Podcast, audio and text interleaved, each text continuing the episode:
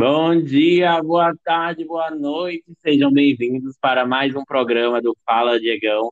Hoje o tema, gente, é muito bom, é muito bom, vai agregar muito para você, quanto vai agregar para mim. Então, a pessoa que está falando, o nome dele é ele é uma pessoa maravilhosa, admiro muito como ser humano e como profissional também. Vamos lá, Peter, se apresente. Fala aí, Diegão, beleza? E aí, galera, muito boa tarde, boa noite, bom dia. Meu nome é Mr. Peter, sou preto e estou muito feliz de estar aqui falando para você, para você que está ouvindo, para você, Mr. Diego, um pouquinho dessa história, um pouquinho do que eu penso, do que eu sinto. Muito obrigado pelo convite, cara. De nada, hoje que besteira. Então, gente, hoje o tema vai ser sobre racismo. E a pessoa, Peter, né? A pessoa é ótima. A Peter se prontificou a falar sobre esse tema, porque ele disse que ele vivenciou na pele, como ele falou mesmo, ele é negro, e ele vai compartilhar um pouco com a gente para que a gente saiba a real. Muitas pessoas dizem, ai, não, tá melhor, incrível, blá, blá. mas quem sente na pele sabe o que realmente está acontecendo. Então, conte aí um pouquinho para a gente, Peter, é, de onde começou, assim, quando você começou a perceber né? Foi um olhar, foi quando você era logo pequeno, você não entendia. Quando é que você começou a entender e da onde veio? Assim, quando é que começou, na verdade, né? Cara, isso começa a, é na infância mesmo, tá? As pessoas não esperam você crescer e ser adulto para serem mais com você. isso já começa na escola mesmo, o próprio ambiente da escola, às vezes já é um ambiente nocivo, já é um ambiente tóxico para mim, sabe, para as pessoas como eu. Apesar de que é, eu estudei na escola pública da periferia, então, assim, é, eu estava num ambiente, no universo negro, as pessoas eram parecidas comigo, mas ainda assim ali dentro já havia certa opressão. Você já sente desde pequeno que uma pessoa, quando te olhava, às vezes ela te olhava de uma maneira desconectada, ela não conseguia se conectar com você, entende? Ela, ela uhum. via você como um ser diferente, não humano como ela, talvez, não, não da mesma, do mesmo tipo de ser que ela era, era uma coisa diferente. E o pior era quando essa pessoa te olhava com essa diferença, com essa desconexão, só que você era menor do que ela de alguma forma. Uhum. Então, de alguma forma, a gente vai aprendendo, a gente vai sentindo isso conforme a gente cresce. E na escola, Diego, acontece muito isso. Tipo, de você, você sendo, você sendo uma pessoa preta, entenda que você não pode errar. Tá? Começa por aí. Você não pode errar. Porque se você erra, se você faz algo de errado, que não cumpre com as expectativas de alguém, você ouve frases como tinha que ser preto, uhum. tá ligado? E uhum. novamente, novamente, na escola, isso guri, entende? Um guri falando com outro guri, professor olhando diferente, tratando diferente. Então é desde cedo, cara, desde sempre mesmo. É, o que você falou é muito interessante, porque às vezes é o próprio negro que reproduz esse preconceito né? Eu tinha, eu tinha uma colega que ela era também negra, e aí, quando ela tirava uma nota ruim, ela falava, ah, eu tirei uma nota ruim porque eu sou negra, sabe? Então, o que você falou faz muito sentido. E essa, essa questão de, no ambiente que você estava, é, todos eram iguais, não faz sentido, do meu ponto de vista, ter essa questão do preconceito, né? Com certeza. Muitas coisas que, que a gente fala, digo, a gente aprende, né, velho? Assim, é, nós somos, nós somos é, racistas. Sim. Nós somos, é, nós somos machistas ainda. Uhum. Nós somos é, homofóbicos ainda. Uhum. Então a gente ainda tem muito que desconstruir e todo o problema mora aí, sabe? Quando a gente aprende coisas, frases como essa, por que, que a gente reproduz essas coisas? Por que, que, que, que, é normal falar certas coisas? Mas, assim, é, nem todo mundo é, é, da, é da mesma cor dentro da escola, tá? Então, assim, numa escola pública, você tem pessoas de pele mais clara do que outras. Sim. E isso já é o suficiente para o ser humano pensar que é melhor do que o outro que está ali na frente dele. E isso já é o suficiente para um ser humano atacar o outro, tá? E uhum. às vezes sem querer, às vezes porque está reproduzindo, e às vezes porque quer, às vezes porque ele quer ter essa sensação. Uhum. Então, mas um, um não anula o outro, velho, sabe? Um não anula o outro. Eu acho que todo, toda a questão aí tá em como é que você reage a isso. Sim. É, se você fosse, assim, emitir uma opinião própria sobre isso, por que você acha que as pessoas têm uma necessidade de colocar a outra para baixo? Por exemplo, como você falou, né? Uma escola pública, todo mundo na mesma situação ali, porque tinha uma necessidade de quem tinha uma pele mais clara querer, entre aspas, oprimir quem tinha uma pele mais escura. Você diria, você acha que seria uma coisa assim que veio da família, uma coisa que a própria sociedade impõe? Então a criança reproduz o que é alimentado? O que é que você acha assim? O cara vai entender, velho, vai saber. Por que, que uma pessoa, quando tá. Quando toma uma fechada no trânsito, dá o dedo para outra e xinga outra pessoa dentro do carro, sabendo que a outra não vai nem ouvir. Então, assim, tem coisas que a gente não entende, sabe? A uhum. pessoa pode estar passando pelo, pelo inferno na vida dela e ela descarrega esse inferno na vida das outras pessoas perto dela. Cada um tem a sua, o seu complexo. Mas é muito importante a gente medir as palavras, né? É muito importante a gente saber como é que a gente vai se dirigir para outras pessoas. E assim, sinceramente, não me importa. Eu, eu, eu tô um pouco me fodendo em por que, que você está sendo racista. Uhum. Cabe a mim, cabe a mim receber essa informação e decidir como é que eu vou processar isso. Porque aí eu posso, eu tenho alguns caminhos, eu posso ouvir a, a, a sua ofensa e ficar triste. Eu posso me sentir diminuído eu posso uhum. entrar em depressão, eu posso ouvir a sua ofensa, guardar e ofender outras pessoas iguais a mim.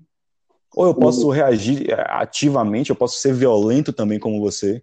Ou eu posso simplesmente usar isso para ensinar você alguma coisa. Uhum. Porque, no fundo, no fundo, é, quando somos racistas, é simplesmente porque falta a gente aprender alguma coisa.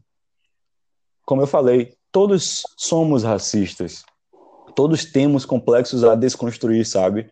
Então, isso significa, isso implica em aprender alguma coisa. Então, é, se você tem os seus problemas e se você foi ensinado que é ok tratar outras pessoas de forma menor do que vocês, é ok tratar a pessoa que arruma a sua casa, que lava o seu prato, como se ela fosse algo muito pequeno, como se ela fosse um, um, um, animal, que nem animais a gente deve tratar assim, né? Mas como se ela fosse algo irrisório. Uhum. Então, isso significa que você aprendeu isso, que você precisa, você pode, aliás, precisa, você pode desaprender e aprender uma forma melhor de você ver aquela pessoa como um igual a você, como semelhante a você e ser é, um semelhante para essa pessoa também. Porque esse, aí isso vai te levar para o caminho da, da positividade, vai te levar para o caminho de um caminho de bênçãos mesmo, sabe? Onde você é, passa a, a, a, ter consciência dos seus atos, escolher fazer coisas boas porque você quer que coisas boas voltem para você. Então, se você escolhe falar coisas ruins, se você escolhe ser uma pessoa ruim, aí eu sinto te informar, meu amigo, mas infelizmente não sou eu que estou dizendo, mas a vida vai ser ruim com você também. Uhum. Eu acho que você falou uma coisa que é muito interessante, que não me importo, você não se importa com o que a outra pessoa diz ou, ou por que ela disse, né? Mas o que você pode fazer é a forma que você lida com isso, porque realmente a gente não tem um controle sobre o outro, mas a gente tem sim um controle sobre a gente e a forma que a gente lida com aquela informação, né? Então é um aprendizado muito bom para as pessoas também perceberem que tem certas coisas na nossa vida, tem certas situações que a gente não pode fazer nada. A gente pode sim, é, como você falou, escutar e ver a melhor forma dentro da sua verdade em como lidar com isso e como você falou perfeitamente, lidar de uma forma mais positiva possível. Claro, claro. Você veja só, eu tô aqui na minha escola, estudando, tendo que, sabe, tipo, ralar dez vezes mais, porque eu tô, eu tô numa escola que já não tem estrutura, eu tô numa escola que já não me dá as condições necessárias para aprender com nenhum conforto. Uhum. Não me dá condição sanitária, condição educacional, moral, ética nenhuma. Não tem professor, não tem comida, normalmente tem água para beber. Sim. E aí, se eu cometo erro, sou atacado com frases como essa, tinha que ser preto, ah, isso e aquilo, só tinha, podia ser mesmo assim. Mas ainda assim, ainda assim, eu e, e milhares de milhões de outras pessoas tivemos que ralar noites, virar madrugadas para poder estudar, para poder aprender alguma coisa que ninguém veio ensinar a gente, sem acesso a tecnologias sem acesso a, a, a, ambientes educacionais, bibliotecas com conteúdo de valor para aprender, mas ainda assim arrumar de alguma forma um jeito de aprender um conteúdo para fazer uma prova. E que essa prova é um, um pedaço de papel que vai definir para o resto da sua vida que tipo de pessoa você vai ser. Uhum vai definir se você vai ou não ter acesso, se você merece ou não ter acesso a uma universidade. Um papel que vai me avaliar quantitativamente se eu mereço ter acesso a uma fonte de conhecimento que é a universidade. Tudo já é muito estranho. E mesmo assim a gente segue esse fluxo estranho, a gente segue essa linha de produção estranha. E aí a gente vai e faz a prova. Graças a Deus existem as cotas. Sim que ajudam, sim, e muito, só por conta desses dois minutos que eu passei falando aqui, já deu para você ter uma ideia, uhum. para poder depois chegar dentro da faculdade, eu já cansado, para ter que começar tudo de novo, ainda ter que ouvir o coleguinha do meu lado falando que isso tinha que acabar, porque pessoas como eu estão tirando a vaga de pessoas como ele. Pessoas como eu estão tirando o lugar de pessoas como ele. Isso foi algo que você ouviu? Isso foi algo que eu ouvi. Nossa. E aí o que, é que eu fiz? Eu perguntei: o que, que é pessoas como você? E ele responde: pessoas normais que estudam para vir para a faculdade. Ah, aí eu respondi: pois é, realmente, pessoas anormais não só estudam, mas estudam, trabalham, alimentam-se, alimentam outros, passam por mil perrengues para ir para a faculdade. Essas são as anormais. Uhum. Realmente, é, eu estou aqui no lugar de uma pessoa que teve é, um, um, algum privilégio para ter uma, uma, oportunidade como essa. Então, assim, nessas coisas que a gente ouve na faculdade, é, eu estudei na, na, eu estudei tanto na privada quanto na pública, tanto na privada quanto na federal. Uhum. Então são dois universos loucos, mas dois universos igualmente opressores, tá? Então, assim, é, o que é que eu vou falar para um cara desse, velho? O cara fala para mim que eu tô, que eu não deveria estar ali, Diego, sabe? Uhum. Tipo, eu não deveria estar ali, porque eu só entrei por causa da cota, porque alguém me pegou e me colocou ali. Pra, na cabeça dele, a cota é isso. O governo chegou, me selecionou, me pegou assim pela mão e falou: venha. Uhum. Olha que, que coisa simples, né? Que coisa sutil. Então, assim, então vamos conversar, vamos sentar aqui e conversar. Vamos. Você me apresentou o seu ponto de vista, agora deixa eu apresentar o meu também. É. Deixa eu falar sobre o que é a cota. Então, assim, esse cara que eu estou citando aqui foi uma história que aconteceu, tipo, num dos primeiros dias de aula, tá? E ele falou isso de uma forma muito agressiva. Ele estava puto porque a gente é, entra né, usando a cota e para ele aquilo ali é o pior das coisas, é uma ofensa. E eu notava que ele falava palavras que talvez ele, nem ele soubesse significado, ele estava reproduzindo coisas que outras pessoas falavam. Sim. E aí, esse cara mesmo, eu consegui, pelo menos essa pessoa, eu consegui sentar para conversar de uma forma que no final ele conseguiu me compreender, ele conseguiu me ouvir. E no final da conversa, ele me pediu desculpas, apertou minha mão e ainda me desejou boa sorte, filha da puta. Fica ali na frente do ônibus é. que eu vou te desejar. Rapaz, é muita coisa. Então. Muito lindo. É complicado, mas. Muito lindo, é. porque assim, você, mais uma vez, você está falando o que você falou desde o início. Tudo é a forma que você lida, tudo é um ponto de vista. Essa pessoa, esse ser humano abençoado, com certeza ele não, o mundo dele era muito o mundo que estava no umbigo dele. Então ele não sabia, ele não enxergava e ele acreditava que a verdade dele era o mundo dele, sendo que ele não conseguia ver que dentro do mundo dele tinham outros mundos, né? E, é isso. você abriu é. o olho dele. Isso é muito importante. É. É. É isso. É assim, eu tento sempre ir por esse lado, Diego. Eu tento sempre ir para um lado um pouco mais positivo, um lado um pouco mais é, tendendo ao ensinamento e ao aprendizado, sabe? Porque é, a gente ainda não está falando de intolerância. Sim. Intolerância é uma coisa diferente, é uma coisa extrema, tá? Uhum. Enquanto há esperança, há solução. Eu penso assim. Sim. Beleza? Então, assim, é, é mas para isso, cara, eu tive que passar muita coisa, eu tive que, eu tive que montar essa maturidade, né? Eu tive que construir essa maturidade para reagir dessa forma. Enquanto que eu vejo pessoas semelhantes a mim que sofrem, tipo, choram, que entram em depressão Sim. e fazem coisas muito piores. Então, é, isso pode e vai repercutir muito negativamente na vida da pessoa. Às vezes, um simples, uma simples palavra que você fala para alguém, que você dirige a alguém, achando que está elogiando a pessoa, né? Aquilo vai machucar ela de um jeito destruidor, sabe? Eu vi uma menina, uma amiga minha, é, acabada, velho, acabada. Ela estava na bad trip, porque um menino que ela gostava que ela achava interessante Sim. na faculdade, chegou para ela e falou que ela era exótica. Meu Deus.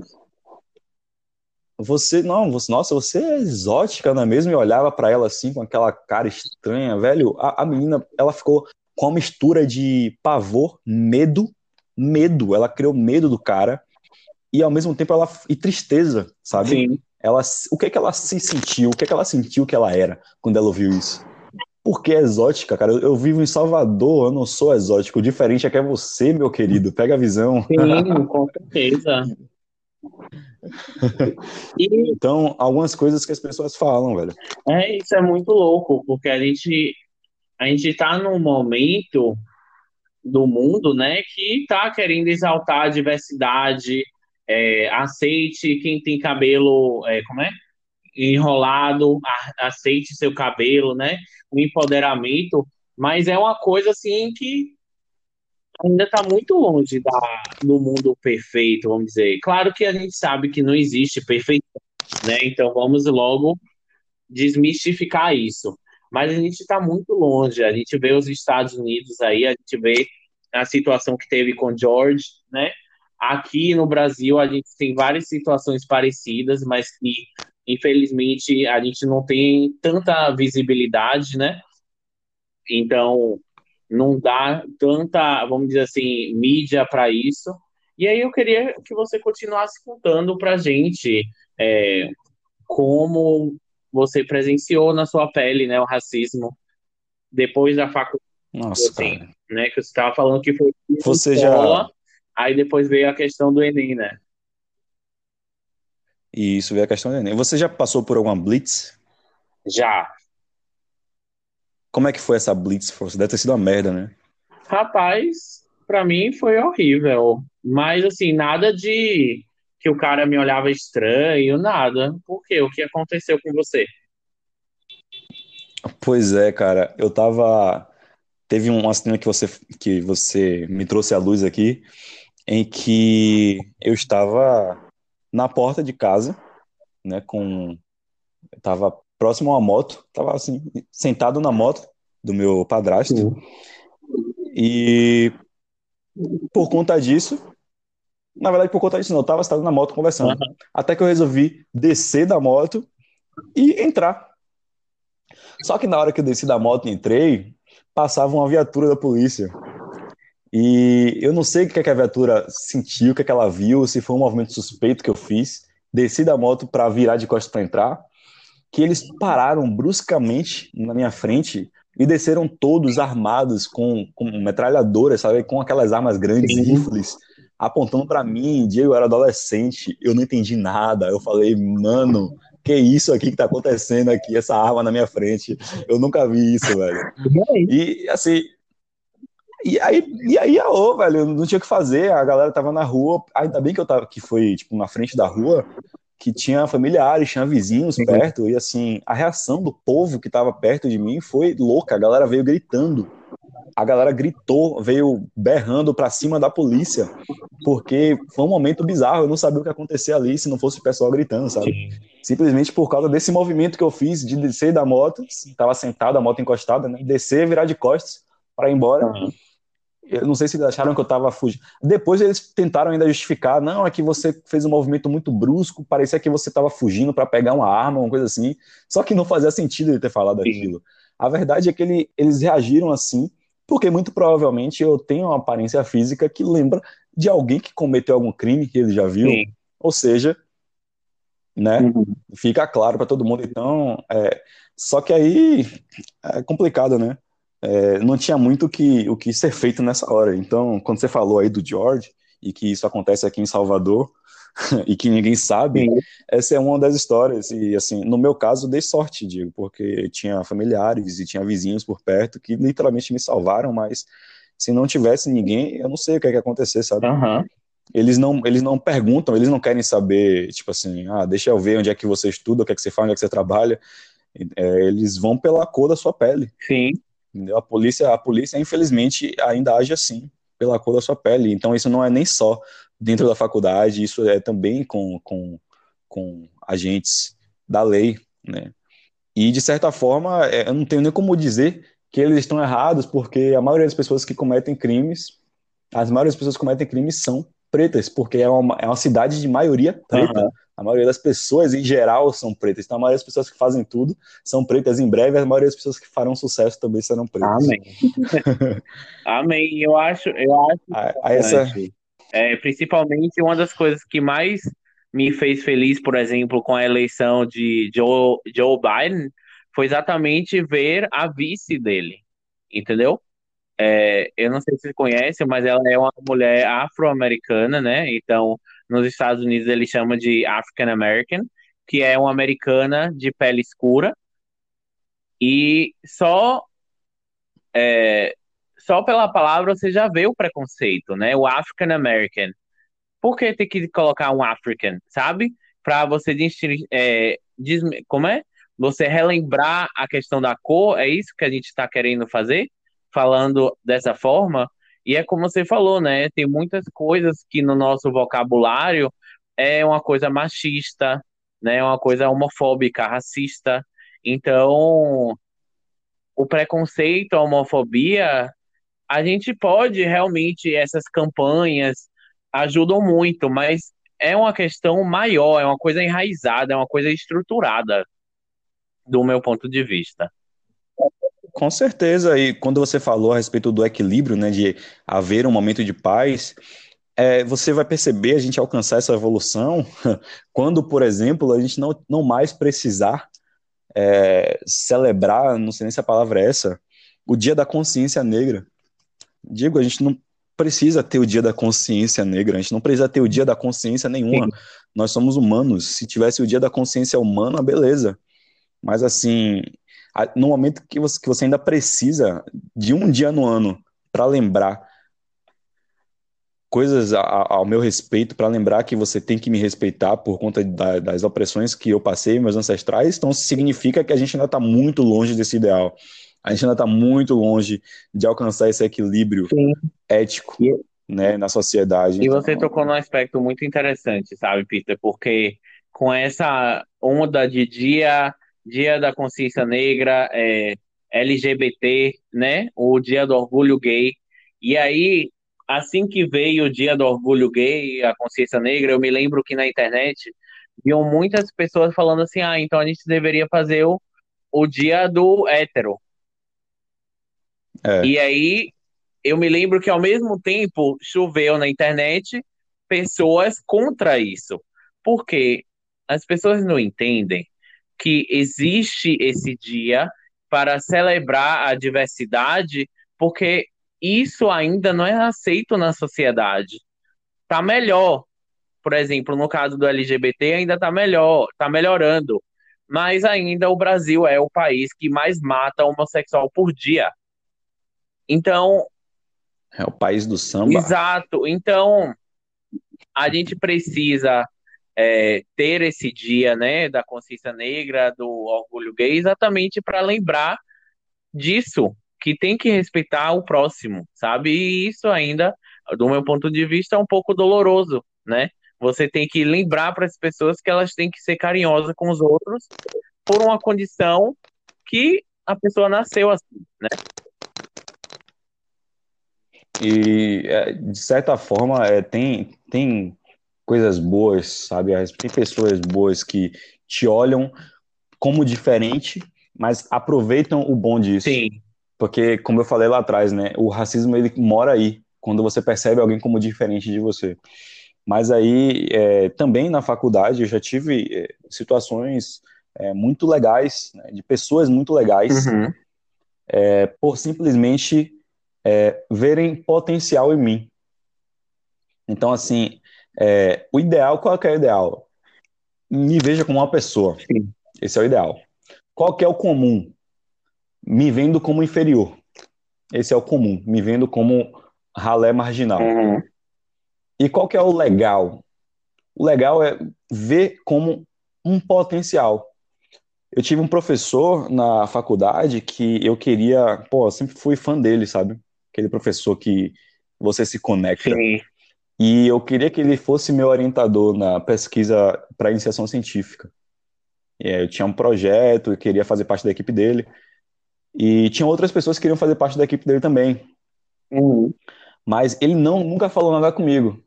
Só quando eu fui falar com ele, ele me respondeu. Eu falei, putz, tô sem graça, assim, putz, professor e tal, queria é, que você me orientasse, queria fazer a sua, parte da sua equipe de pesquisa científica, de iniciação científica. Mas, assim, eu tava meio sem jeito, porque, né, é, aquela coisa, a gente já, já espera ou não, a gente já espera que a pessoa te trate é, ruim, porque você tá meio calejado com isso já, sabe? Uhum. E ele falou, ele me respondeu assim, Peter, eu só tava esperando você vir falar comigo. Que bom que você veio falar comigo. Aí eu não entendi, eu falei, ué, como assim? Você, como assim? Você quer fazer, ter uma coisa em mente já e tal? Ele, não. É porque eu já não aguento mais dizer não às pessoas. Tava só esperando você vir falar comigo. Nossa, que massa. E aí, depois de um tempo, conversando, eu fui, eu fui entender essa motivação dele. Eu fui entender como é que ele viu esse potencial. E, assim, ele foi muito claro, sabe? Ele foi muito simples, assim. É, basicamente, ele, ele viu ali em mim, na minha história, o quanto que, que eu ralei para chegar ali, para chegar até ele. A quantidade de perrengue que eu passei, de, de suor que eu já derramei. Então, assim, basicamente, ele falou para mim que ele tem certeza, só por eu ter ido até ele, tem certeza de que eu vou me desenvolver muito e que ele vai também é, me ajudar muito e vai se desenvolver, me desenvolvendo, Uhum. perdoe minha redundância, muito juntos, porque ele sabe que eu tenho é, um interesse, de certa forma, um pouco é, maior do que o das demais pessoas, de maneira geral, porque eu tive, um, um- eu tive que, que, que aprender mais, eu tive que é, dedicar mais tempo, eu tive que correr mais, tive que correr mais do que muita gente para poder alcançar a minha vez. Então, isso faz isso faz de mim uma pessoa com muito potencial. E isso não sou só eu. Quando eu falo eu, eu falo uma legião de outras pessoas que são fodas. Diego, pessoas fodas, fodas, brilhantes, gênios, que só precisam de uma pequena oportunidade. Só precisa de um olhar positivo, de uma janelinha, uma, uma brechinha assim para passar, para poder brilhar para o mundo. E esse professor viu isso em mim. E assim, até hoje eu tenho um relacionamento com ele, uma gratidão, porque a quantidade de coisas que a gente desenvolveu junto, que eu aprendi, me possibilitou, é, me possibilitou me tornar um profissional é, que eu sou hoje, que é uma pessoa que continua buscando crescer, continua buscando se desenvolver e ajudar outras pessoas a se desenvolverem também. Meu trabalho hoje ele está muito relacionado a isso. Eu fiz uma faculdade de engenharia de computação.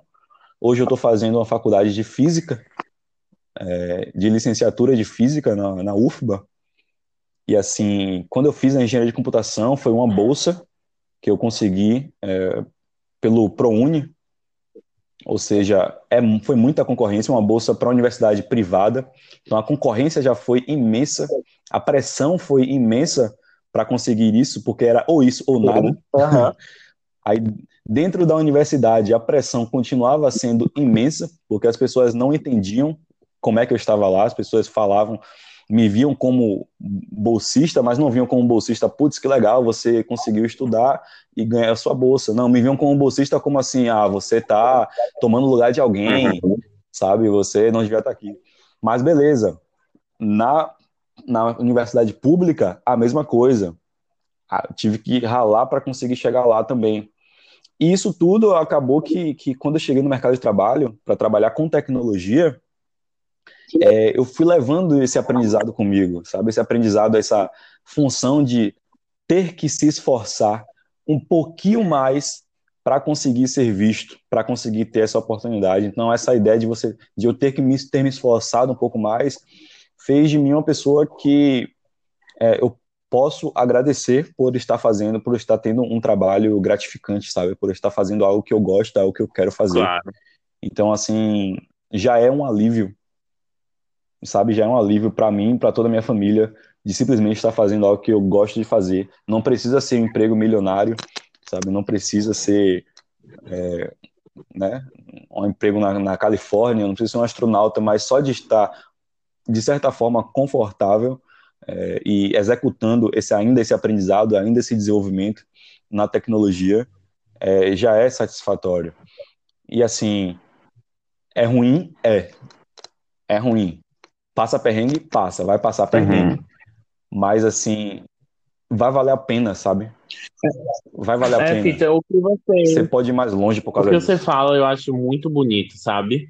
É, e eu repito para os ouvintes assim, me corrija se você quiser ou então adicione algo, né? Que é assim, é tudo é a forma que é o ponto de vista, né?